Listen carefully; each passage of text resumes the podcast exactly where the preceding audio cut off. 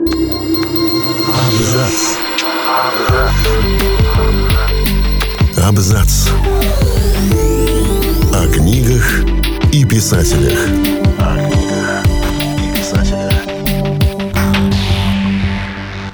Всем привет, я Олег Булдаков, и сегодня расскажу вам о самых громких скандалах в истории Нобелевской премии по литературе.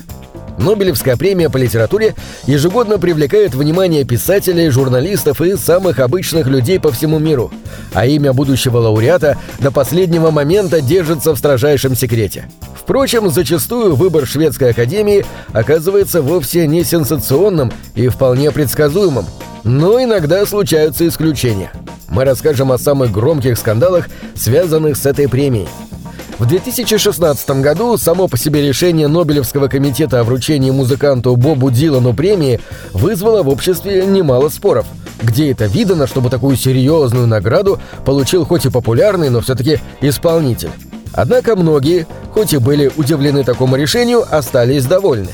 Премия позволила Дилану получить мировое признание не только как певцу, но и как поэту. Основные вопросы возникли во время Нобелевской лекции лауреата – Тогда Дилана заподозрили в том, что добрую часть текста он взял с популярного образовательного сайта для школьников. Одно из периодических изданий даже провело собственное расследование. Оно, впрочем, показало, что заимствование фрагментарное, а вот шведское телевидение заявило, будто Боб Дилан никогда не скрывал, что иногда не прочь процитировать других людей. История так и не получила продолжения – Спорщики сошлись во мнении, что высказывания относительно классических произведений, включая «Моби Дика», который был упомянут Диланом, широко распространены в интернете, и воспользоваться ими может любой человек, включая и нобелевских лауреатов. Австрийский писатель Петр Хантке известен ценителям литературы не только своими произведениями, но и неоднозначными поступками. Он делал шокирующие высказывания о боснийской войне и поддерживал опального президента Слободана Милошевича. Но самый громкий скандал вокруг прозаика разгорелся в 2019 году, когда тот был удостоен Нобелевской премии. Причиной волны осуждения стали не только политические взгляды Хантке, но и его отношение непосредственно к самой награде. Писатель не раз предлагал упразднить Нобелевскую премию. По его мнению, она ничего не приносит читателям и канонизирует художника без всякой на то надобности. Впрочем, это не помешало ему принять медаль. После этого сразу несколько государств выступили с официальными заявлениями против решения Нобелевского комитета.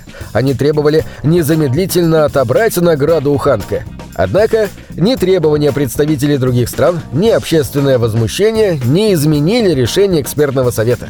А Хантке даже написал роман «Второй меч» в пику своим оппонентам. В основе сюжета книги лежит борьба главного героя с журналистами, которые когда-то опорочили его мать. В истории Нобелевской премии по литературе было не так много лауреатов из России.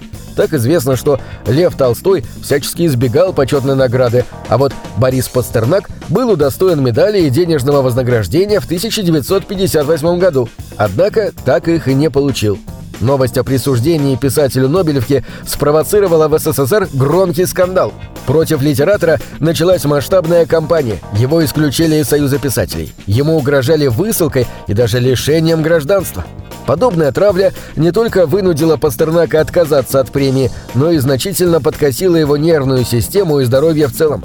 Автор доктора Живаго скончался всего через два года после означенных событий. Интересно, что у советской власти был куда более лояльный кандидат на премию.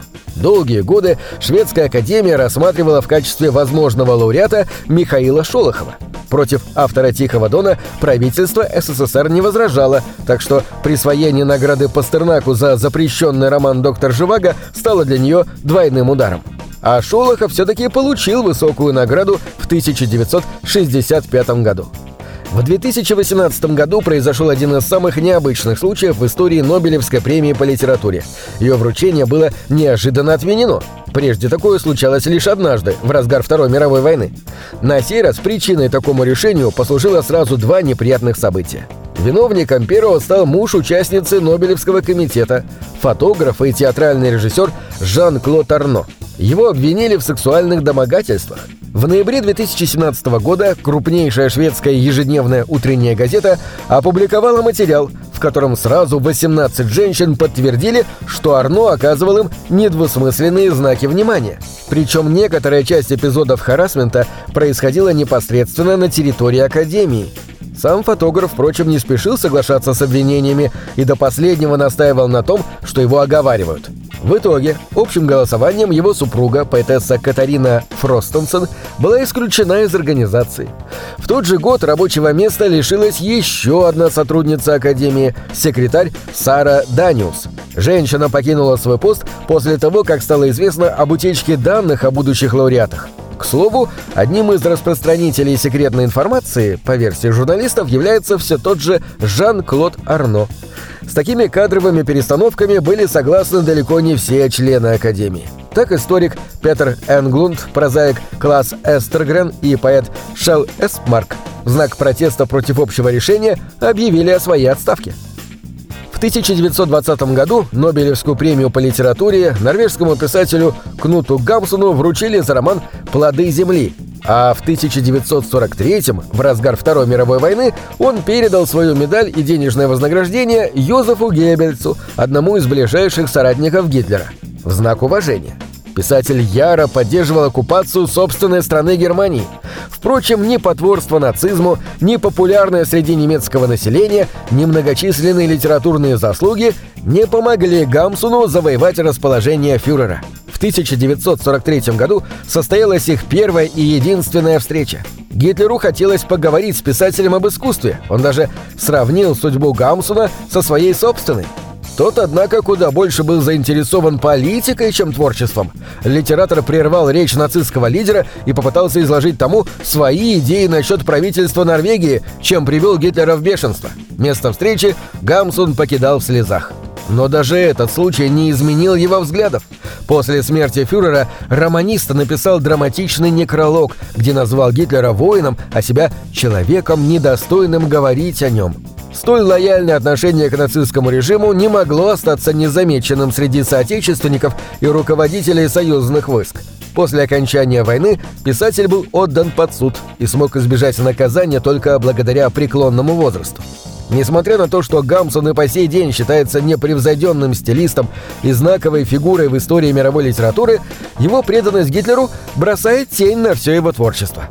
На этом все. Читайте хорошие книги.